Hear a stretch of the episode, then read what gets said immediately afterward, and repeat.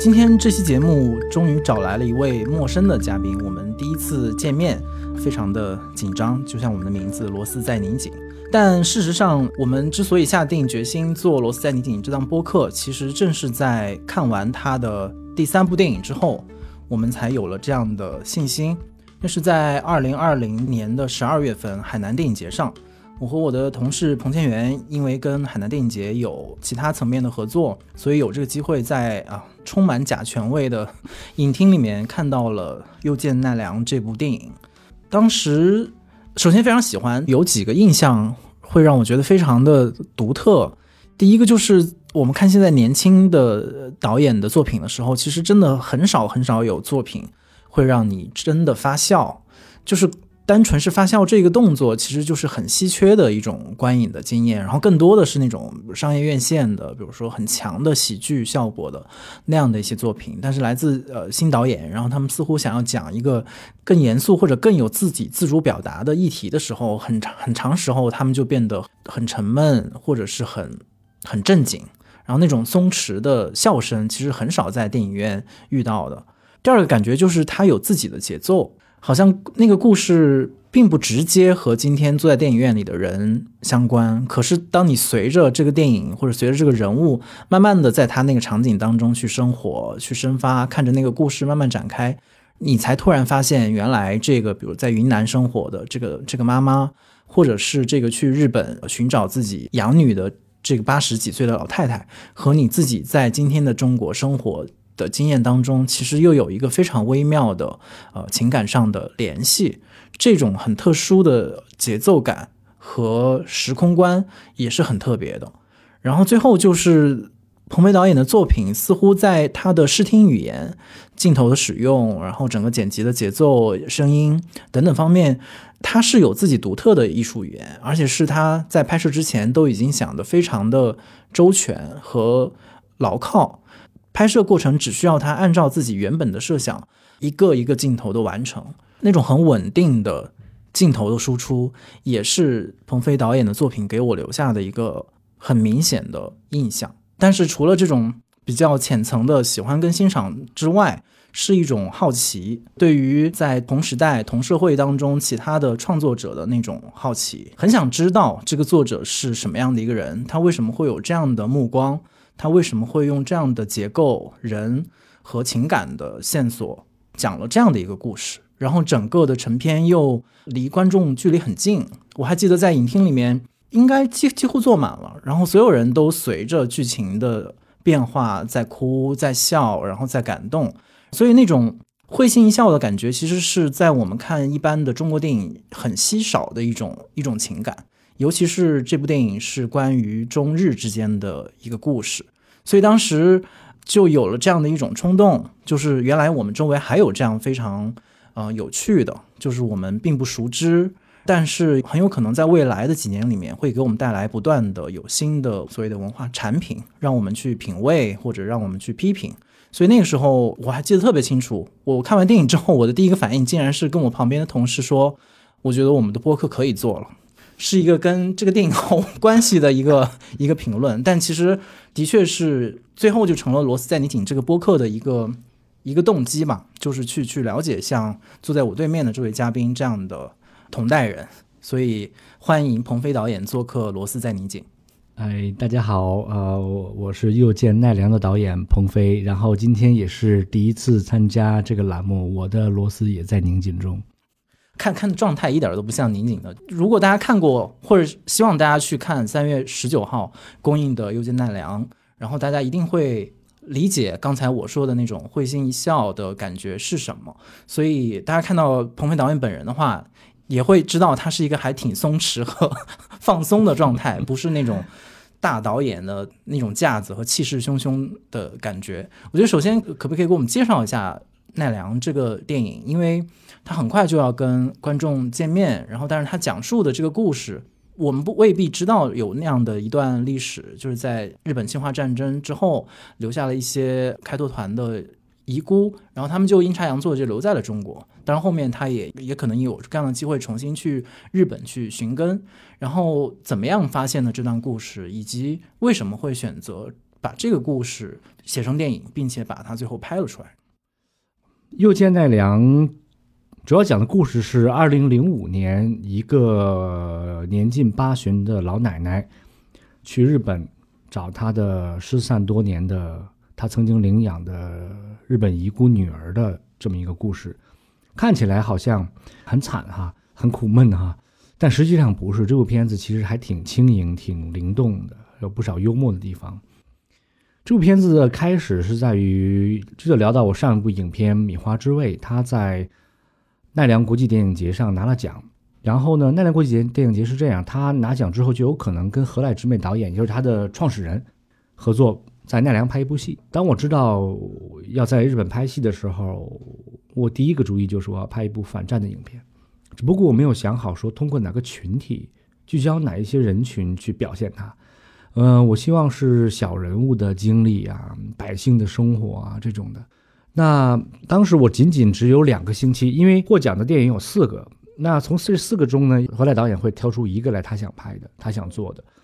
中国是我，还有一个日本的、葡萄牙的、比利时的四个导演。那其实除了日本这个，我猜哈，我们其他三国在奈良就待过那么五六天，电影节期间，所以要两个星期出一个故事，太难的一个事情，不知道我如何下手。那后来我回去，我就马上打电话给我的朋友啊，呃，有在日本留学的、生活过的啊，或者是在那边正在生活的长辈啊等等的，去了解一些那边的事儿。但我都没有太中意的。然后突然有一天，这个战后遗孤的这几个词，就砰就蹦出来了。可能它是我之前听过的，但是我没有太记住。然后我就马上去网上搜索他们的经历啊，关于他们的事情啊。我说哇，这个好，就是一九四五年敌人前脚刚走，后脚中国的父母、中国的家庭给敌人的孩子养大了，这是多么的一件具有啊。在巨大的人类灾难面前的这种人性的光辉，中国的养父母真那么伟大。两个没有血缘，甚至是说有深仇大恨的民族，哎，成为了一个家庭，不可分割的家庭。这我觉得这个特别好，而且似乎比较少人关注，所以我觉得这个值得关注。我要把它拍下来。对，然后后来我就写成了大概一个故事，交给何来导演。何来导演说这个太棒了。一个小的故事反映了一个大的主题，就特别好，所以就我们就开始了。但是其实只有两周的时间去把这个故事写出来，而当时你对于呃战后遗孤这个问题可能没有太深入的的了解，所以两周之内怎么可能让这个故事首先成立，其次他还要打动何赖导演，并且最后从这个四个当中脱颖而出呢？我在那段时间就是在网上买了所有关于养父母跟遗孤的书。我能找到的所有书我都买了，然后还有就是看他们的一些采访，不管是在日本的已经回去的，还是没回去的，还是回去回来的，包括小说《小伊多鹤》，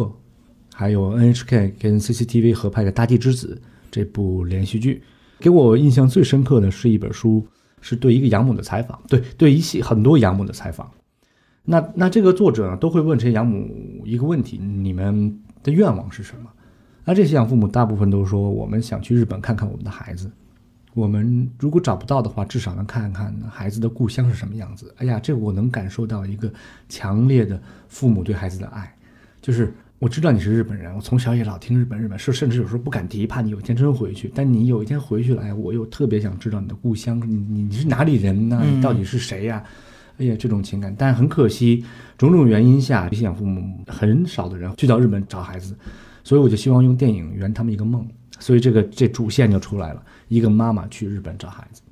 大概是这么一个故事。但是后面我们看到成片的时候，其实整个电影是由大量的细节构成的。是这种细节是可能，比如说这个中国老太太在日本，就是她人生地不熟，语言更更不通了，她要去，比如说要去买肉，或者她要去找一个地方。这些东西是怎么出现的？她在你的第一稿剧本当中就有吗？呃，大纲里肯定是没有的，大概就是模糊的。呃，我大概设计了一些剧情。那后来导演说好，那我们做这个片子，你打算怎么做？我说我要去日本生活，我必须亲自去找这些遗孤，我才有最真实的素材。我光靠读书啊，光靠史料那是间接经验，我没有办法。他说好，那你来吧。我就去了，他就给我安排了制片，一块去用了八个月的时间，真实的寻找这些遗孤。所以电影中百分之八十甚至更多的元素都是真的。我我不知道可不可以剧透，比如说，呃唱京剧的人，唱京剧的遗孤，比如说大郭，就是天线，嗯啊、买肉这个是我自己的经历，啊、这些都是都是真的。是真的。所以这些真实的东西怎么？因为刚才您说的这种工作方式，其实很像一个记者，甚至像一个学者。但是你想，记者和学者的最后的产出，常常是很干燥的。嗯就他比如成为我的论文，成为我一个调查报告，甚至我因为有强烈的，比如说社会批判性，或者是呃理论的提炼的能力之后，他原本他生活里面那种非常呃湿漉漉的那种带着泪、带着笑的那种感觉，其实常常就在那样的一个调研和体验的过程当中消失了。但是电影完全是相反，就是你反而要通过你的调研，你是希望找到那种特别鲜活的经验，然后并且让观众能够体会得到。所以，怎么样把这样的两个东西揉在一块儿呢？就是这个是一个电影的外行，作为我们来讲是很难想象的。当然，我并不知道，比如说买肉的细节那段非常好笑，大家一定要去看。所以这个当中的那个 magic，就是那个最奇妙的魔幻的那个创作过程，可能通过体验的方式去呃想要去找到故事的创作者应该是很多的。我觉得他可能未必是一个多么特殊的创作办法。其次，可能很多人也是想要通过至少表达自己的真情实感，带着不管是哭还是笑的东西。这个转换，我不知道您能试图为我们描述一下这个化学过程是怎么怎么进展呢？呃，您说的对，这个如果是个论文的话，它肯定就是要用数据啊，然后要用史料啊等等这些吧。那电影当然它是要靠戏，要靠细节等等的把它支撑起来。所以我做可以说是这个算田野调查吗？就是我觉得算了，是哈，嗯这种方式，首先我不会跟呃这些我要去找寻找的对象说我来采访你，不会是这样，我是渐渐的靠近，成为朋友，聆听者，甚至是就是从国内来的一个怎么说亲戚，过来你家吃饭来了。然后我去他家也会嗯拿瓶酒啊，拿个拿拿左手一袋米，右手一桶油，就探望去，就是好像过春节那种，你知道，拜年那种感觉。啊所以一个一个的，就是大家也是后来就没有什么障碍，就是防防备心啊等等的，就大家就开始敞开了聊。聊的同时，我当然会关注到他们的身世、他们的情感，我更关注是他们的一个一些笑容吧，一些生活中的有点幽默的地方，这个我会特别记录下来。虽然有一些幽默的或者是微笑的地方，它是尴尬的，它是荒诞的，它是无奈的、自嘲的。等等的这些，但这些对我都非常的宝贵，所以我就会把那些比较说教性质的，或者是情绪外外放的，比如说我是中国人，或者是我不是中国人，这种非常直接这种去掉，然后换成另外一种方式，让你能感觉到他对中国的思念，或者是中国的文化对他的根深蒂固的影响，对他在日本的无助啊等等的，用一些细节来表现出来。尽量不要用不用对白，虽然影片中对白也不少吧。嗯，还行，不是话痨型电影。嗯最后相当于是生活了八个月，然后最后整个剧本成型，嗯然后其实是在也是在奈良电影节的框架之下和支持，对吧？包括整个的呃设置的团队，嗯，其实主要就是日本的同行，对吗？对对，中国中国有十三个，日本有将近四十个。嗯。所以这也是我特别好奇的一种工作的方式，因为奈良也是您的第三部作品，不知道这样是不是有点冒犯？不是一个说经验丰富或者是著作等身，我还是个小学生，我就在在学习。所以这个时候，但就要面临这样的一个跨国的团队，对啊、的工作。尤其是我看到有其他的一些采访也说到，就是日本的，就是影视工作者也有自己的文化，比如说大家要吃住在一起，然后包括放饭的这个细节可能也不一样。与此同时，导演又要把自己想要表达的东西，通过专业的美学的东西，要让他能够完成。与此同时，也是跟一些非常资深的一些一些专业的老师在工作，这个协调或者是整个调度的工作会顺利吗？确实，第三部电影就跨就拍跨国的，确实是有很大挑战。当然，首先就是语言问题。嗯我们虽然有翻译，有四个翻译，其中一个还是遗孤三代，他来做志愿者，来帮我们做翻译工作。他也是很开心有人去关注他们这个这个群体。说个好玩的事情，就是我第一天拍的特别不顺，在于很简单的指令吧，你就要有就用很多遍来重复。比如说，我说再来一遍，我旁边的翻译就得用日文用对讲机跟现场的副导说再来一遍，现场的副导呢再用日文说再来一遍，然后现场的中翻译再用中文说一遍再来一遍，非常的麻烦。第一天拍拍的很慢，你要是再复杂一点，那就乱了套了。嗯 当天很郁闷，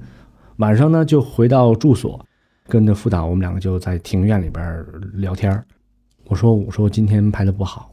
他就说他也感觉到了太困难了。我说是，我说咱俩做个手势吧，研发个手势，嗯对吧？简单的指令咱们就一拍一出去什么，所以后来就就是这样，再来一次就这样，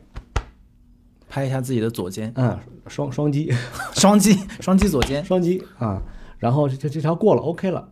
换换下一个镜头就是这样，啊有点气势一点，用。嗯。左手搭在右肩上，呃，右手搭在左肩上，，OK，这种。然后请演员就是比较可爱，然后动作大一点，因为演员通常在比较远的地方嗯，就掏心儿，哈哈，这么可爱，可很可爱啊。对，然后呢，走一遍戏就是这样。然后，还有其他的几个动作，哎，第二天的速度唰就上来了，因为就是好咔，然后现场就开东西开始往归位啊，那个道具重新来，演员又重新什么什么呀、就非常的快。到了一个星期之后，所有的组员都知道我们这个秘密了，导演组的秘密。两个星期之后，奶奶也知道了，奶奶八十二岁了，一停这个回看，咔，所有人都往我这边看，所有人都往我这边看。我思考时间长一点，奶奶还会给我打手势问我，就是你过是不过？呃，首先它这个效率就上来了，嗯再一个这个剧组凝聚力就起来了。这个比喻可可能不不是很恰当啊。德国一个电影叫《浪潮》是吧？整个班设计一个动作，对，哎，他们凝聚力特别强。当然了，片子最后走向极端了啊。对，所以我们也有我们一套动作。哎，大家就日本人之间有时候也就我干嘛下，然后就走了。哦，知道了。对，我觉得还挺好。所以之后有去海外拍戏的朋友们，也可以试试发明自己的肢体语言。我觉得手势，对，我觉得还挺好的。对，然后就是跟大家的关系要怎么说？作为一个导演来讲，其实他是剧组的一个 leader，大家有没有信心要看他。所以呢，在内容上面，日本人东问东西很细。我之前有个朋友知道我去日本拍戏，他说你要去日本拍戏，我说是啊，那你禁得住问呐啊，他们非常细，就是红色，呃什么红？啊，这个那个这个那个啊，螺丝在拧紧，左边拧右边拧，什么螺丝？啊，这个往哪儿拧，什么大的？什么时候拧，在哪儿？哎呀，但是我很庆幸，我用了八个月的时间去认真的调研，所以没有人能问到我，所以给大家信心。嗯，我很快做出决定，这个这个这个这个这个，当然我也有需要他们帮忙的时候了，比如说我拍的是二零零五年的奈良，所以你在比如手机啊、手表啊、电视等等这些需要需要符合那个时代。再一个就是现场的气氛吧，我每一天早上都会跟各个人不分大小的人去击掌，早上起来，嗯，因为大家工作很辛苦，没有一个时间限制，就是你到拍到十四个小时、十五小时，所以都就拍，大家就会觉得就是有凝聚力吧。这个感觉有点像我在之前在洪尚秀导演工作时候那种感觉。哦，我在洪尚秀导演的剧组，我是一个实习生，一个场务组的实习生，那是最小最小那个了。但是洪尚秀导演还会过来拿着酒杯给你敬酒，然后跟你说还记得你的名字，记名字是很重要，就是海外的这些记你的名字，然后平时干个杯啊，你心里就会觉得哇，自己我我要为这片努力。哎呀，这个哎呀，我值得值得干啊！这种的，并不是那种的，对，所以我也是，可能是有这种用这种方式吧。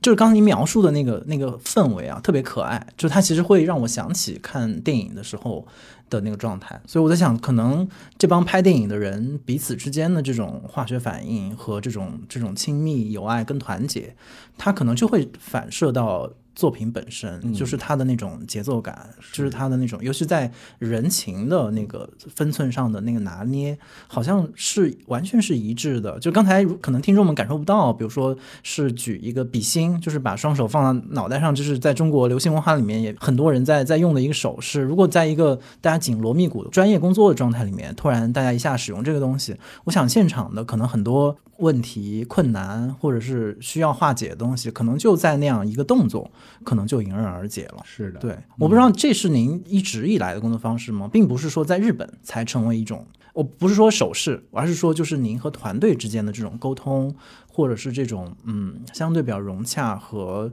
轻松的这样的氛围。因为我们对于剧组、对于电影创作的时候，更多的印象是那种。一直赶进度，然后一直所有人就是严丝合缝，然后出了错就要大骂，然后就是所有人的崩溃，然后最后有人出来收拾残局，这个是一种刻板印象了。但我不知道，因为您这样的一个拍摄经历，每一次和团队的这个沟通的氛围和共同创作的气氛，是不是都像奈良这一部这样轻松幽默，或者是说有爱呢？是的，是的，我们的剧组都，我们的剧组都很平和，嗯，大家。当然会出问题，会有矛盾，但是不会说出现大骂呀那种干嘛干嘛那种，嗯，不会，对，就是有问题就解决。然后平时吧也会，呃，充满笑声啊什么的，挺平和的。但是您说关于在奈良中正剧组的导演在剧组中的表现哈，你是一步一步形成的。实际上地下乡的时候，我的第一部片子，我那个时候很迷茫，有点不知道自己要什么，这样做对不对？所以有时候我着急的时候，我什么时候我就会跑到现场去去改那个道具，动那个道具。但我当时制片就告诉我说：“你导演不要做这些事情，你应该坐在你的 monitor 前面，去想你，你就你就构思你这一块的事情。你要做什么，那边有人去给你做。你要那样做，感觉像是导演有点慌了，嗯，有点这种感觉了。对，那到了米花之后，我就开始不动了，就是我这一块，像监视器这一块。”然后我就开始思考说，我的我的剪辑，我的音乐，我什么时候要进音乐？这场的戏演员的状态变化的话，我是不是要修改？现场的东西有他专门的人去处理，如果不不对的话，那副导会过来跟你说，就等于更加的专心吧，就不要慌，就是看着《米花之味》，我自己看完之后我还挺喜欢的，虽然它还有很多稚嫩的地方，但是这种风格我挺喜欢。我也想继续往这边发这方面发展，所以奈良的时候我就更加的自信，嗯，我相信我这是对的，所以呢，我在现场就会可能发挥出更多的自信给大家。可能这种东西不是说你要装出来自信，呃，因为没有人比我更了解这些调研的东西，没有人比我更了解我剧本要说什么等等的。那我就在现场，我就还是像以前就开始剪辑了，就脑子里啊，脑子里开始过之后的事情。所以可能给大家的感觉就是不慌，因为昨天临时抱佛脚，我把《地下乡》也从网上找到了，非常不好意思看 看盗版，而且是一个俄语字幕，就非常 非常神奇，我只能找到那样的一个版本，但是完全看到那个。呃，先看的是奈良。刚才对于奈良的介绍其实也也说了。然后刚才彭学导演说的，呃，《米花之味》是在在云南拍的一个关于一个当地的女孩，然后其实走到大城市，后来又回去，然后重建她跟她的女儿、跟呃父亲、跟整个自己的那个村落的那种那种关系。整体的感觉，我觉得从容可能是一个很。还挺准确的词，就是形容就是您这三部作品的那种。如果一定要说有一些共性的话，就是那种从容表现在，比如说在镜头语言的构成，一看就知道是。脑子里有有了这个念头，就是我知道这个电影长什么样子，它是怎么样通过一个又一个镜头出现的。因为整个的速率也是相对较慢的，就是总总体来讲，就是您叙事的推进，而且已经能看到有一些固定的镜头的使用了。就是哎，这个这样的镜头，比如说米花也用了，然后奈良又用了，然后这个时候。这种感觉我就觉得很奇妙，就是这个的确，因为我我们自己现在在国内就所谓的文化领域工作，就是常常就是被一种焦虑跟焦灼弄得好像很很无措，就是所有人都在往前赶，所有的资源、所有的机会，就是你如果你不马上占领，你不迅速完成，然后你不倾其所有的去宣告说我是很厉害的，然后大家来看我。很难得，就是这种从容感，不管是说他只是从作品层面表达的，还是说刚才您聊到具体的工作方式是那种快乐的笑，我觉得可能很多人都会挺羡慕这种方式，以这样的一种不是特别自毁的，不是说很你你攒攒着所有的劲儿，最后你做了一部电影，发现呃很受伤，然后或者是因为投资很大，然后就是压力过大这种，所以这个是对您的创作很好奇的一个。还挺本质的一个原因，就是这种这种从容感，可能在一些影像的语言上的确会让我想到蔡明亮导演，因为那个时候是不是刚刚结束跟他的呃共事或者或者怎么样？是。但是在刚才说到的，比如说对小人物的兴趣，还是有一个很稳定的呃目光。我不知道，就是您会怎么样去去形容这样的一种。自己在选材上也好，选择什么样的故事也好，什么样的视觉语言，是不是已经有一个相对明晰的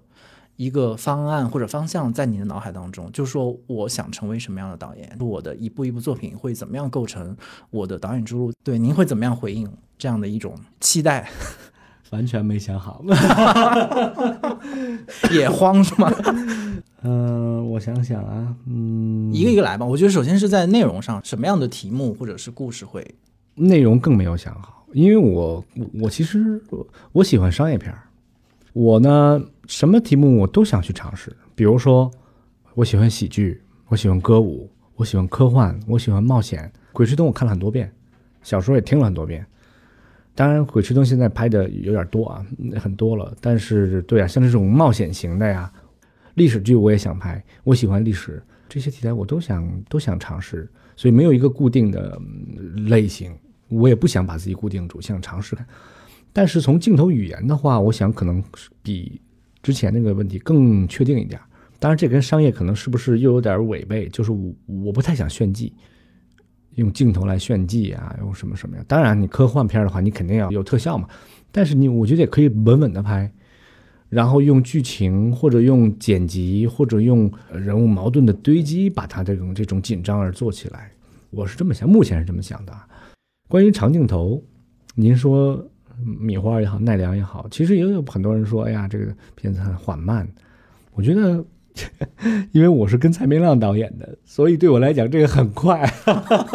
这已经是加速了。对啊，我当时剪自己片子，我说哇，这好快啊，这是不是太快了？你要要看蔡导的话，就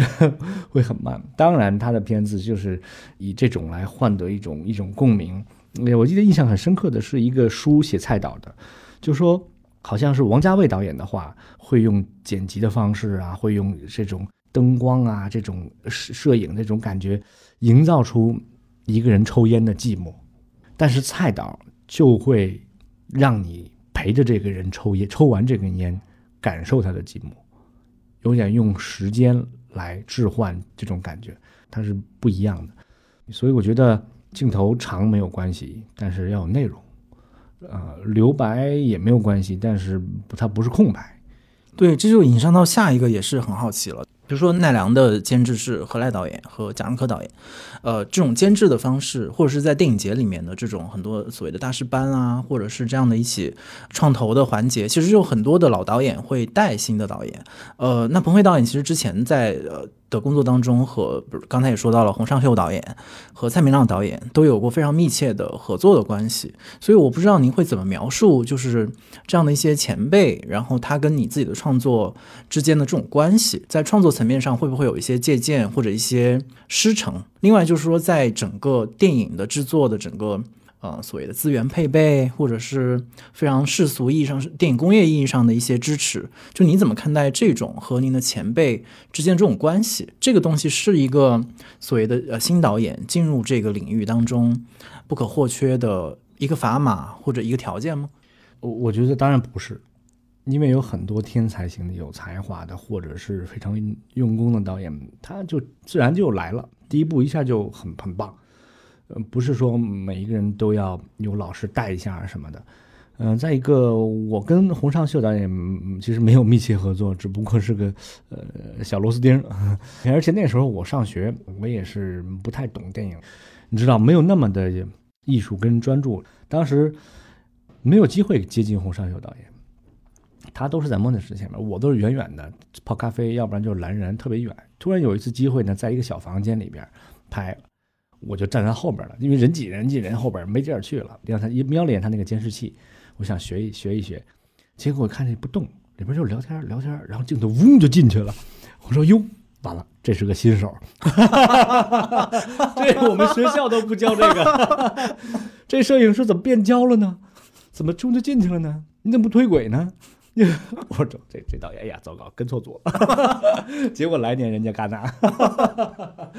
那部片子叫《夜与日》，好像是两千零七、两千零六吧，我想不起来了。呃，蔡导给我的影响是最深的，他教了我很多东西。我觉得如果总结一下的话，是第一个就是真实，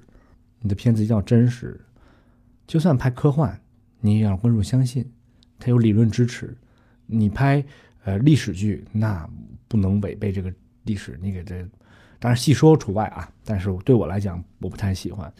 然后包括其他影片都是要基于真实。第二个就是细节，你不一定要说这个大环境，或者有些要直接说什么什么弄太直白，太什么的。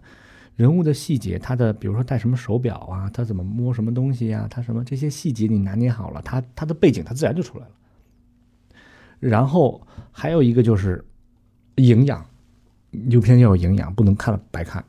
所以我之后要拍其他类型的，也不会跳出这三个。这是可能是他对我的电影理念的一个基础吧。所以回到咱们刚才说的这个年轻人会不会要要有老师带一带？带当然好，最直接的就是我找钱容易了，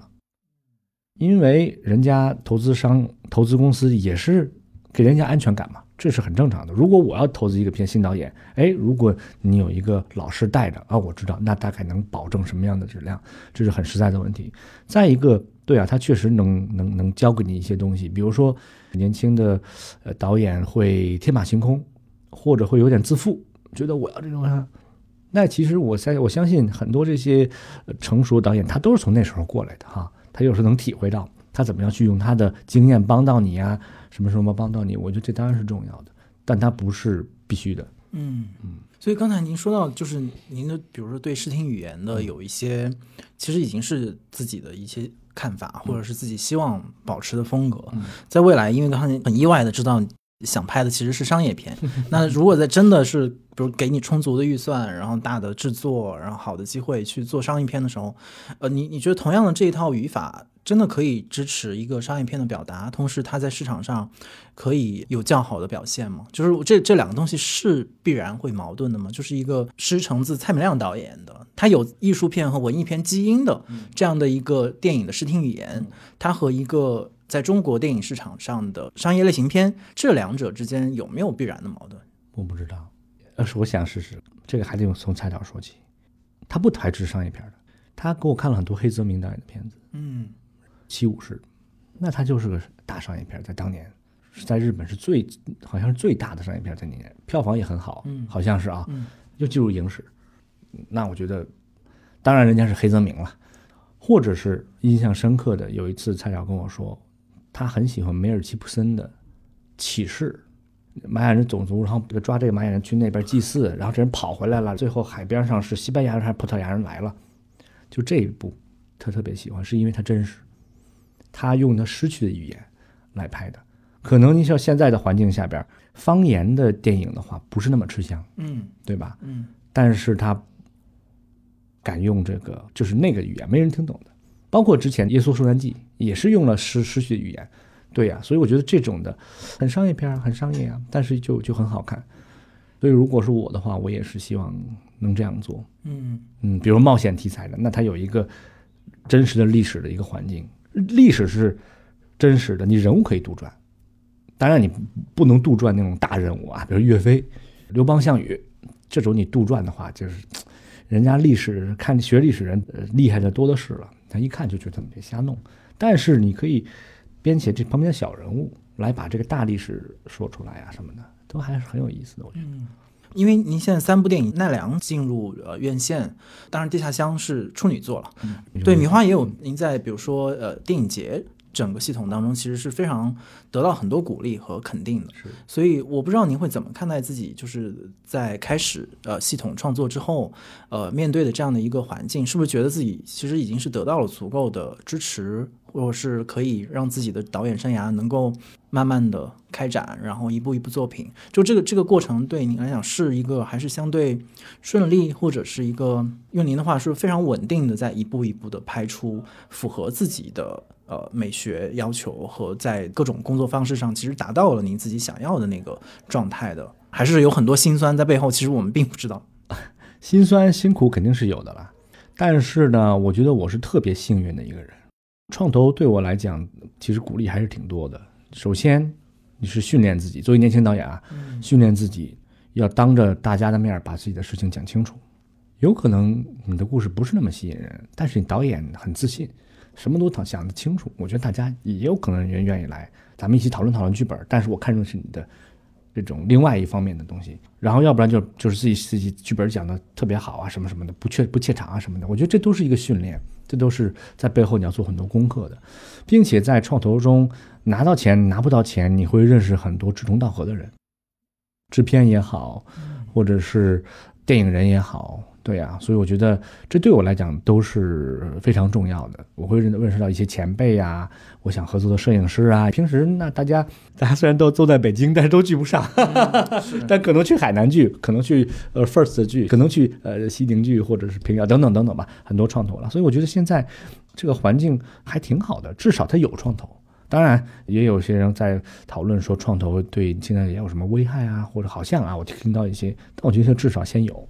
所以现在如果要回看这三部电影的创作，这几年了，你会觉得在创作上比较大的困难会是发生在什么层面上？自我寻找。嗯，拍完《地下乡》之后，我真的是不开心，因为我这部片子太像蔡导了，但是我又没有达到蔡导那种程度，你就是东施效颦。我个人觉得，就片子也很很很沉重，但你沉重不出那个味道来。我自我批评啊，自我反思，对呀，所以我就非常的失望，不知道自己要什么，所以这个对我来讲是个挑战。但是我最近又在回想说，《地下乡》其实对我非常的重要，没有这一步，我就没有这个反思，嗯，我就没有想说另辟蹊径，它是个自我自我寻找的过程。因为《地下乡》已经是之前的作品了，所以可以理解，就是这个自我寻找这个问题已经慢慢的在。在走出这个困境，就通过尤其通过后两部更接近你的想法和想象的那个，但没有那么强烈的批评，或者是说，是反而说，我觉得他补充了在呃米花和奈良当中可能没有展现过关于爱情那部分，在米花和呃奈良这两个电影当中，其实他谈的是。家庭，甚至是是是民族、家国或者城市、乡村，就是它有一些大的议题，包括它的人群，就是演员的角色的人群的覆盖是非常广的，从呃小孩儿到八十几岁的老人，尤其是导演对女性角色是有一层关注跟体贴在里面的，这个其实都是褒奖。但是这个时候，我我就突然意识到，哎，但是这个导演没有讲爱情，然后甚至其实角色之间原本是有设置的，比如说《米花》里面这个女孩和她的所谓的丈夫到底是离婚了吗？是没离婚？他们是什么关系？是完全被隐去的东西。所以当时我非常自作聪明的以为，是不是发现了这个导演身上的一个 bug，或者是这是他他故意回避的，诸如此类吧。但是在那个地下乡里面，其实是有是有爱情的，是的，嗯，而且也是小人物的爱情，当然也是比还是隐喻一点，嗯，对，就是是是。在背后的嘛，它不是那种非常直接的，就是我要爱啊，我要我要如何？然后进而想到，其实您是在在法国学的电影，那法国电影的传统，那更是一个浪漫，浪漫就没有爱情就无法 无法说话、无法吃饭的那样的一个一个文化。所以，所以这个电影其实是帮助我去丰富了 关于这个导演的一个认识。不知道您怎么看这个东西？就是爱情这个东西会在你自己创作里面是占据一个什么样的位置呢？去法国读书啊。我是十九岁去的，哦，高中毕业，学了两年法语，上电影学院，我根本就没听懂，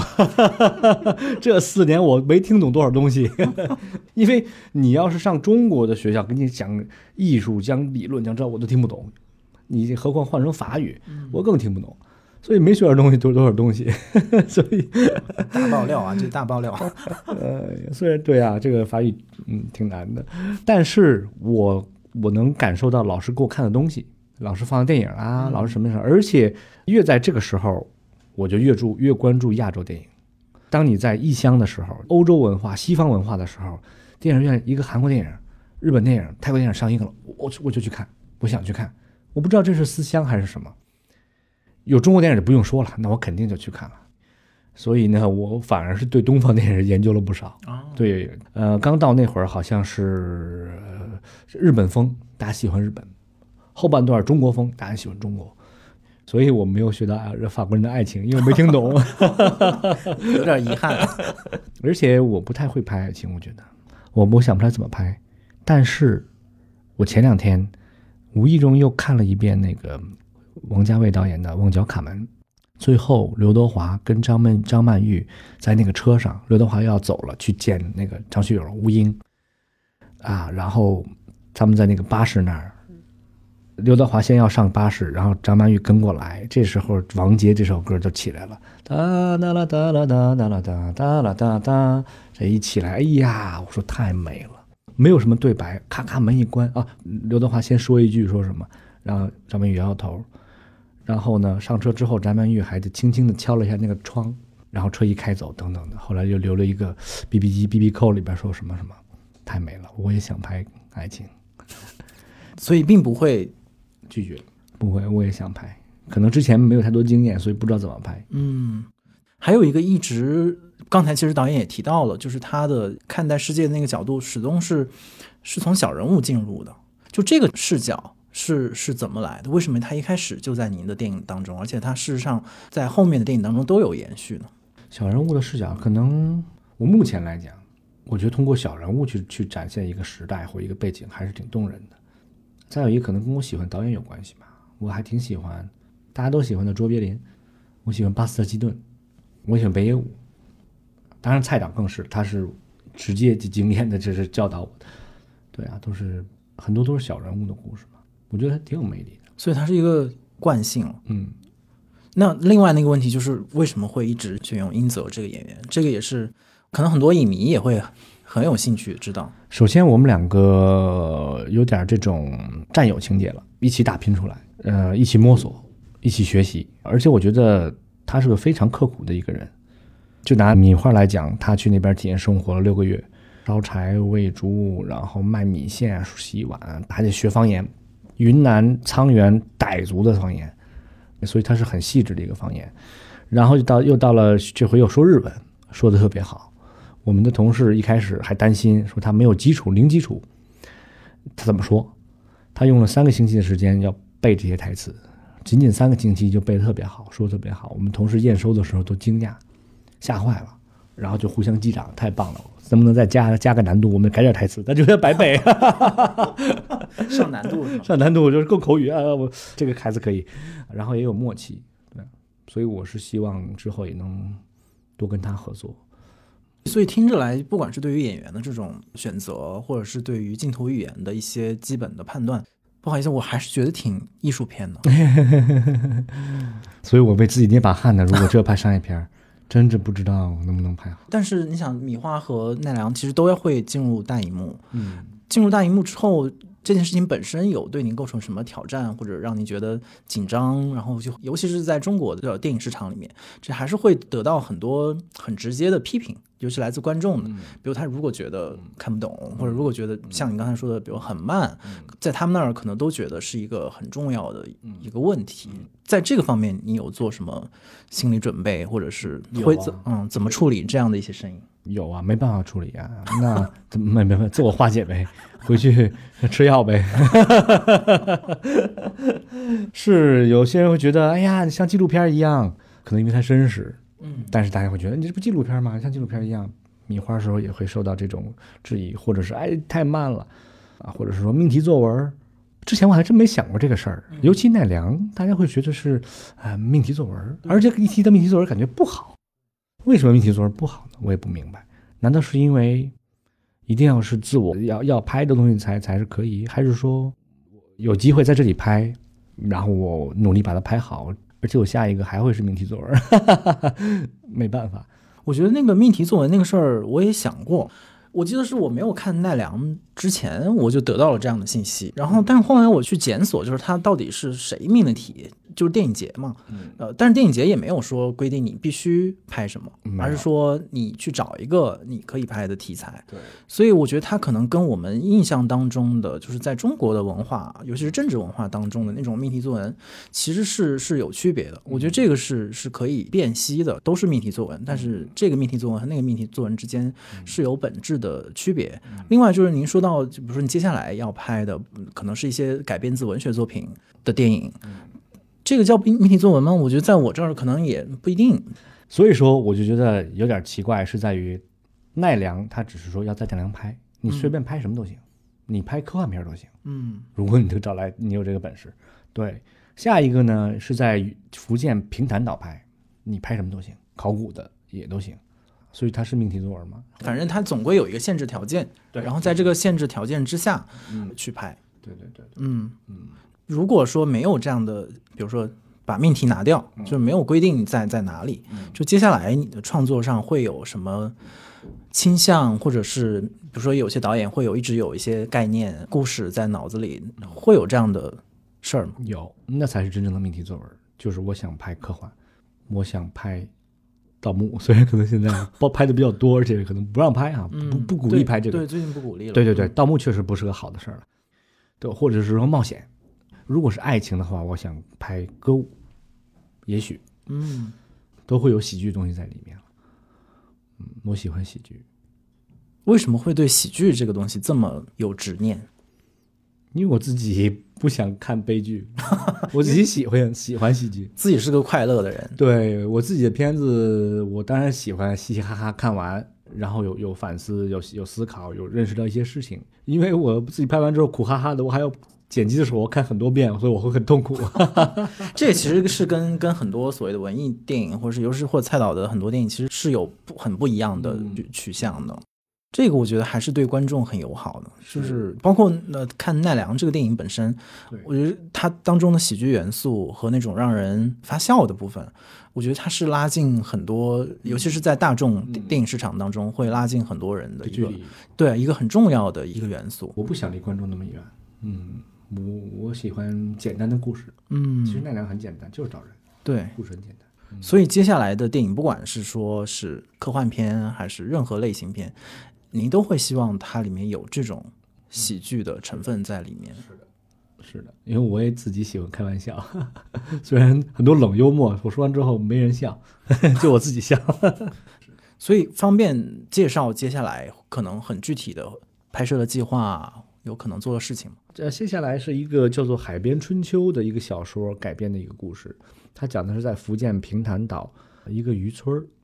的一对兄弟的故事。当然也是有一弟弟是从大城市归来，因为外面太浮躁，他也被改变了，所以回到村里边怎么怎么样。然后哥哥他们两个情感纠葛呀，等等这样的。那我试图把它拍一个拍成歌舞剧，这个已经在在筹备当中了，在写剧本。计划是什么样的一个时间？现在计划好像六月份吧要拍，时间非常的赶，至于什么时候上映还不知道，也许年底如果顺利的话。对，这就带出另外那个问题，我之前也想问的，就是为什么好像还挺利索的，就是就是好像拍电影这么庞大的一个集体工作，在您这儿好像三下五除二，就是好像一非常快速的就能交出来。我觉得有三个因素，第一个是我通过长时间的田野调查，我非常清楚我要怎么怎么做；第二个就是我的剧组中的前辈监制。非常帮忙，用大家的经验来帮助我。还有就是，呃，出品公司非常的呃认可，不会说啊你这里不可以，那里不可以什么什么的，所以就很快。但是最重要的还是自己脑子里清楚。还有一个是刚，其实您也提到了，就是一直和这样的就是不同，比如说摄影、灯光，然后美术等等，其实都是非常资深的老师啊，杜杜之老师啊，这些都是。大名字，嗯，因为我们之前之前上戴老师戴颖华老师的课，他就有会提到，就其实，在一个剧组当中，导演跟其他的专业工种的负责人之间，其实是有一种暗暗的竞争关系的。就是最后，比如说是谁的呃专业或者眼光能够在这个电影当中，就有的时候可能会被很强的摄影师带走整个电影的压过去，对的风格。所以我不知道对于这样的一个年轻导演加非常。经验丰富的前辈的专业人士，这样其实已经是很多导演在在使用的一个配备。首先，我也不知道为什么会是这样的一个一个局面。其次，我也很好奇，在这样的一种工作状态当中，其实前面也略略提到，就是导演怎么能够保证，一方面要向前辈们要使用前辈们的经验，但同时要要维持导演自己的这个表达。这个事儿，您在自己的，尤其是后两部创作中是怎么完成呢？因为我嘴比较甜，我跟每个老师关系都特别好，情商有多么重要啊！我跟廖老师，比如我们摄影指导廖老师、剪辑陈老师，他们都是在台湾非常廖本荣老师和对老师很多的优秀作品都出自他们的手。比如说廖老师就是蔡导的御用的摄影师，那陈老师呢是杨德昌导演的之前一直合作的。所以他们是很名气很大的，但是我很幸运，我的这些前辈，包括奶奶，包括郭孙孙、贾导、何来导演，都不会去压一个年轻导演，都是扶持，用他们的经验帮我去完成的东西。有时候我他们会发现我的缺陷，他就会告诉我，比如说一给我印象非常深刻的，我拍《米花》之前，赖宝荣老师大概是提前两个星期来到组里来看景啊等等的，讨论分镜的时候，我就跟他说。我说：“哎呀，我们怎么样能拍一个独特的风格呢？不太一样的感觉。”廖老师就说：“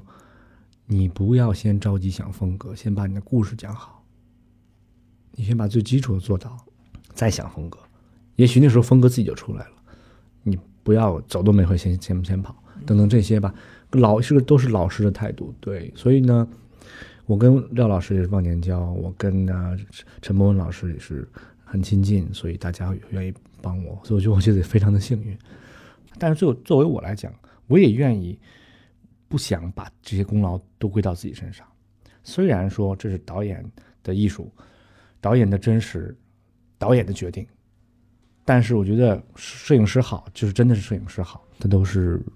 大家的功劳。影片最后有一段话，我个人认为是非常打动人的，是这个二代遗孤又念了一遍。一个信的开头，这个东西不是我的想法，是我们剪辑指导的学生的想法。但是他现在也做我做剪辑师，当时他想这个时候，他他跟我说了一下，我觉得不好，有点煽情，不太好。他说：“你你先回去吧。”我说：“他剪一个版本，第二天过来看。”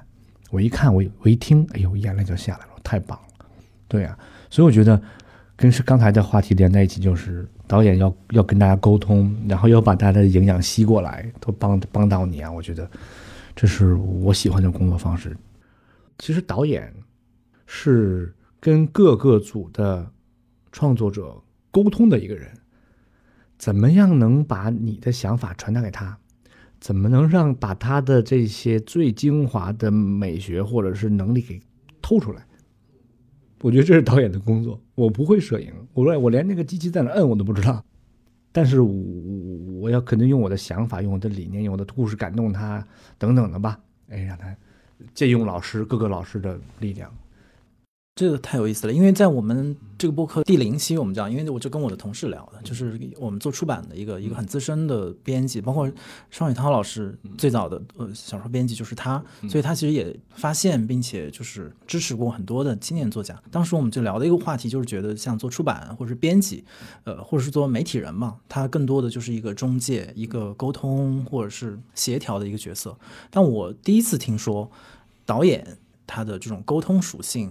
呃，放到这么强的一个一个比重上，因为更多的大家是觉得创作呀，或者是甚至现在可能更流行，比如项目经理啊，就你得带着这个呃回本挣挣钱。但是沟通属性这么强，我第一次很明确的听到这个东西，我觉得特别有意思。就如果说职业生涯放远一点，您会觉得就建立在这样的一种对电影和导演的认识之上，什么样的？肯定对您来讲是是重要的，比如说是艺术上，因为我们刚才说的很多导演，其实在电影史上都是已经很有名的呃艺艺术大师了。然后也那现在也有很多导演在票房上，那你刚刚过去的春节档就出现了很多这种票房进入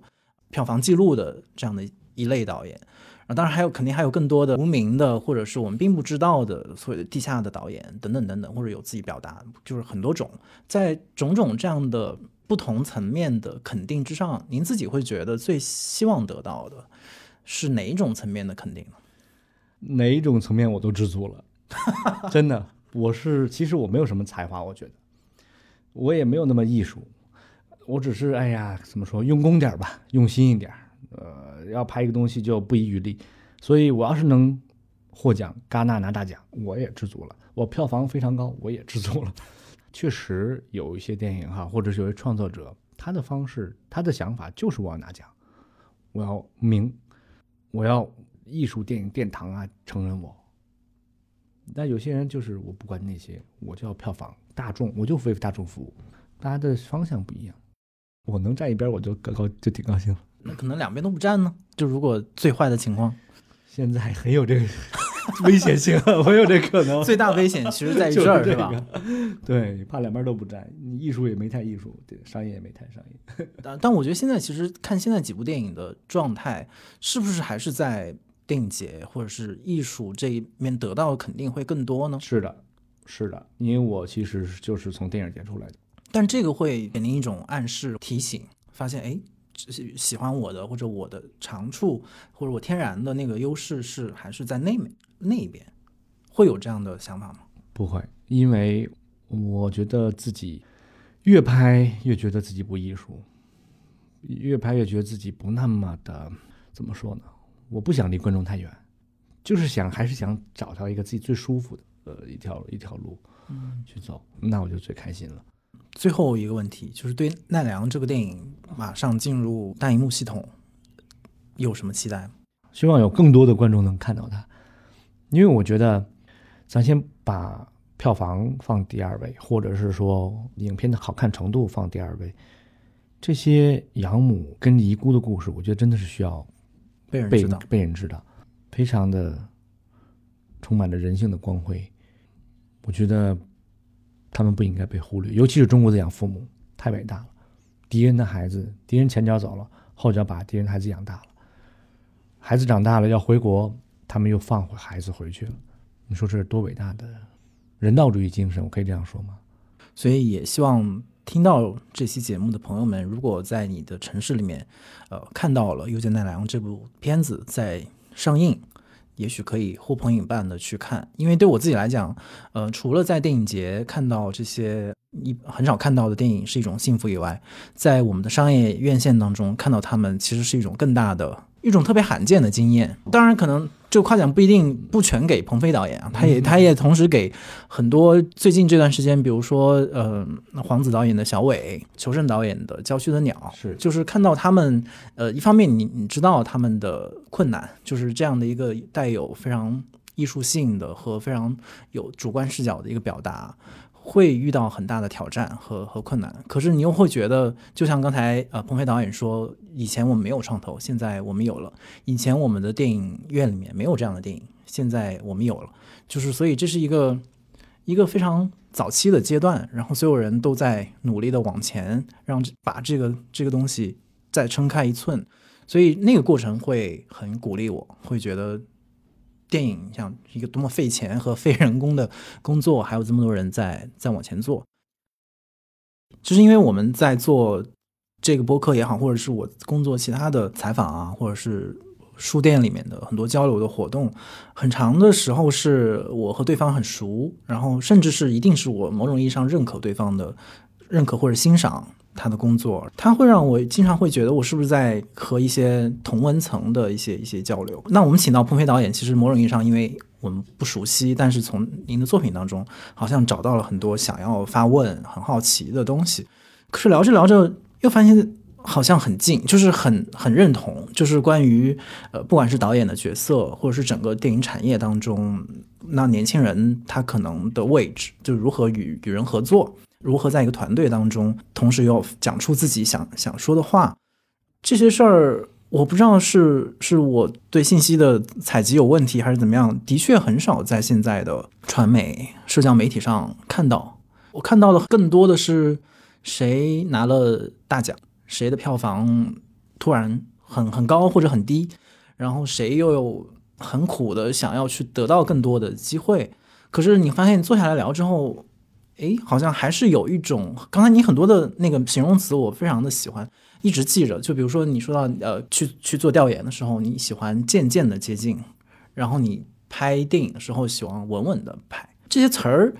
好像对我们来讲已经是很久远的词儿了，就是它是一些老词儿，你知道吗？现在大大伙儿都不常这么说话，大家就想更更快或者很很着急，所以这个是我说的那个反省，就是说我是不是又找了一个。很近的一个一个同温层的一一位嘉宾在聊，但是但是转转念头来想，我们为什么想做这样的一个播客？其实是有一点想要去，不一定是反对那些声音，我觉得那些声音肯定是存在的，而且很合理。但是很想补充一个一个一个视角和一个角度，就是在所有的这些媒体也好，社交媒体所制造的这样的一些信息的表象之下，人的状态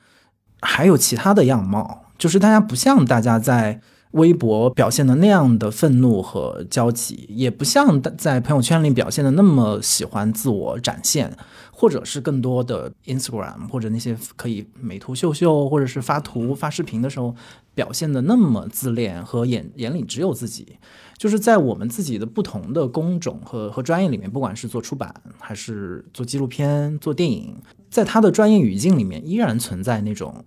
会看到他人，然后会尊重他人。同时也会利用，不管是嘴甜还是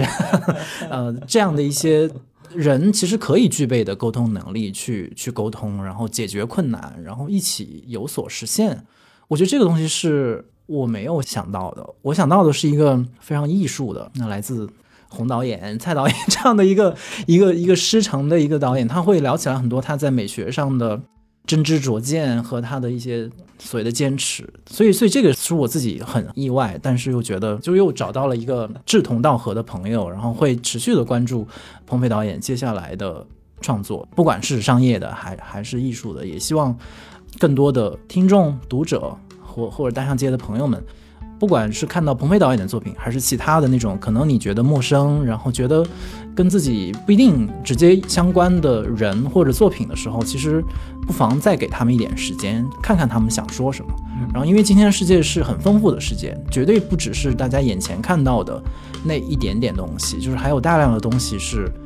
大家其实已经做得非常好了，就等着大家去发现。所以。特别谢谢彭飞导演今天来到罗斯在拧紧，然后期待又见奈良在荧幕上遇见更多可以接近他，然后喜欢他的观众。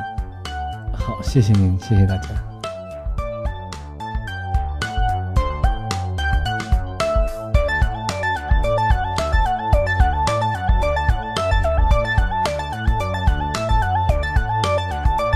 按照惯例，我们今天继续来回答呃网友的提问。有一位网友叫做走路需要拐杖，他提问说：第零期谈及做播客的初衷时，我曾经说自己记性不好，也想把这个播客当做自己的思想笔记。嗯，还有我从不听自己的声音。那每次和嘉宾进行了如此高密度、信息量很满的对话之后，是如何进行整理、消化，并实现对自己有用的转化，甚至是应用于当下的工作和生活之中？希望能举例说明，嘻嘻。嗯，我觉得可能这个整理和消化是一整个过程。在我准备提纲的时候，其实就开始整理了。就是我在我的提纲的阶段，就会把我对这个人和这这个题目的好奇划分出不同的层次。有的层次，比如说是信息、事实或者故事层面；有的层次可能是观点、呃理念和方法论、价值观层面。所以在准准备提纲的时候，其实我已经进行过一次整理，呃，另外一次整理是在呃聊播客的过程当中，就是因为可以随时在我提纲上做笔记，就是把我认为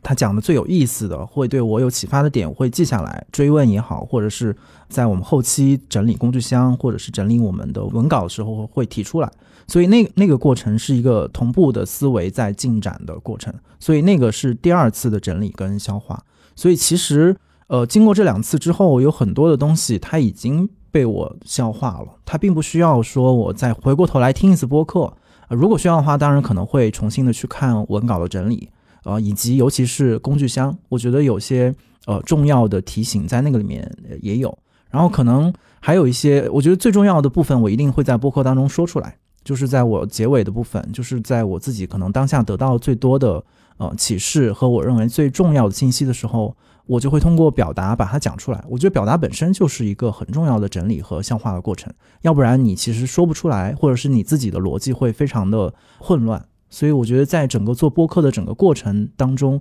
就帮助我自己也好，帮助我们的同事一起完成过好几次的整理跟消化。第二个问题来自康源二弟，他问这两期聊了出版和电影，想问我平时喜欢看哪一类的书和电影。感觉现在的阅读和观影，很多时候是在被豆瓣所引导。虽然经常也能在大家分享新书、新电影中找到自己喜欢的类型，但也会怀疑这种引导有时可能也是一种封闭和禁锢。所以想问，我在观影、阅读方面的方式和方法，怎样持续的找到和关注好的书和电影？嗯，我觉得这个问题可能我在。上学或者工作之后就一直想要解决这个问题，尤其是你离开了所谓的课堂，因为在课堂上老师会非常明确的给你一个书单，给你一个引单，然后你似乎照着这个东西就能完成一个很重要的工作。但是你离开那样的一个把手之后，可能更多的这种检索和寻找到自己的观影和看书的脉络就变得重要起来。我自己现在觉得比较重要的还是用问题来引导。但是可能同一个人在自己的阅读观影时，可能有好几个问题的层级，或者好几个问题的脉络。比如说我们在上戴老师的课的时候，会知道把六零年代作为一个题目，所以在之前可能就会有一些，尤其是观影和阅读，就会对六零年代的东西会特别的敏感。不管是看到推荐也好，或者是搜索到什么冷门的信息，都会觉得很很兴奋。所以呃，这个兴趣可能一直保留到现在。可能能举出好多例子吧，比如最近很关注的就是我们青年同代人的创作，就之前是看同代人写的小说，现在会看他们拍的电影，我觉得这会变成一个很自然的兴趣，就你每次得到这样的信息的时候，你就会有一个反应。所以我觉得问题不是在于呃有没有人推荐，或者是是不是豆瓣引导，我觉得这些信息都可以变成你的信息。当然，你也可以有自己去挖掘信息的方式，但是重要的最后的那个选择的标准是在于说，这个信息和你之前的你的问题意识的版图有没有关系？有的时候版图可能很近，直接是你的直接的想要研究和观察的对象，但有的时候可能很远，然后在这个当中就会出现一些很奇妙的联系。我觉得那个过程也蛮有意思的，而且也要接受就是那种试错吧。最近几年的一个很大的变化就是，我也会很有意识的去。劝说自己要看那些大家都在看的书和电影，因为只有这样的话，你才有资格加入这个讨论，而且也才有资格去发现在这个讨论当中可能缺失的部分。所以这是可能之前会做的没有那么好，因为之前可能更多想说，那我就挖掘一些更小众的、别人不太知道的东西，但是会发现你看完之后也很难呃与人对话。现在这个部分就稍有改变嘛，就我觉得里面还有好多很很具体的题目，比如说。方法论的东西我又很想看，就有段时间就很愿意看不同类型的访谈的文体也好，或者是说他们的自述、他们的书信和他们的随笔的东西，然后或者是一些看一些书的编排的方式，就之前举例的那个张旭东老师编的那个《对话启蒙时代》，当然首先是对这个题目有兴趣，但是看完之后你发现他编排那个书的方式就是一个特别实操的问题，好像也能给你一个很重要的启发。所以我觉得可能就是切入的角度可以有很多，就有的时候可能很细，但有的时候又很宏观，所以这个就是一个很灵活的一个标尺。我觉得一个人可以有很多题目，他而且这所有的题目都可以在不同的意义上展开，或大或小，或粗或细。啊，有的时候你可能很专业，因为你这是你的工作，但有的时候我就是很业余。比如说，那我看一些比如艺术类的，看看画的东西，我就是很业余，那我只能是找。见缝插针的找到一本，我觉得我能懂，然后我觉得我也有兴趣的，不管是讲讲壁画呀，讲或者是陈丹青老师的书啊，或者是呃讲呃，比如说犍陀罗的佛像啊等等，我稍有兴趣，作为一个了解。所以这个时候，其实你每次选择都会有理有据，就不会不太会出现你好像在犹豫和纠结，说我是不是应该看这个书，然后很担心踩雷什么，好像这些都没有，就是你会觉得好像就是顺着这个路标就走到这儿，我就把得把这个书。看完，所以我觉得可能把自己的那个问题铺得更宽、更远，这个是一个挺重要的基本的工作，就不用特别着急的去概括自己的兴趣，而是先把所有的兴趣给铺出来，然后跟着兴趣去去读。呃，最后一个问题来自网友邹锅灶，他问：开场音乐是啥？怪好听的。嗯，这不是一个问题，但是的确有很多的朋友对我们的音乐使用很有兴趣，然后有的觉得也不是很。很习惯。首先，这个音乐是来自我们一个前同事徐潇潇小姐的原创的作品。因为我们之前是很亲密的同事，但她离开之后，她和我们的很多同事依然保持着非常亲密的朋友的关系。所以，当我们说我们想做一个自己的播客的时候，她就非常仗义的援助我们。因为音乐的版权经常会踩雷，所以他就说我我来做一个原创的音乐。然后听到之后，我自己就特别兴奋跟喜欢。本来很多同事可能还也的确会怀疑是不是不太适合大众对于一个播客音乐的选择，因为它的整整个的那个它不是那种特别柔和的或者是很流行的那种感觉。但是我觉得我很喜欢它里面电子乐的那个部分，因为今年整个单独的工作里面，我们有一个自己内部的关键词叫做思想蹦迪。我觉得他那个音乐虽然我没有对过这个词，但我觉得他那个音乐的那个动感、那种混合和那种有一点点奇异吧，我觉得好像挺符合单独的工作，也某种意义上就特别符合这档播客。所以在这里要感谢徐潇潇女士的创作。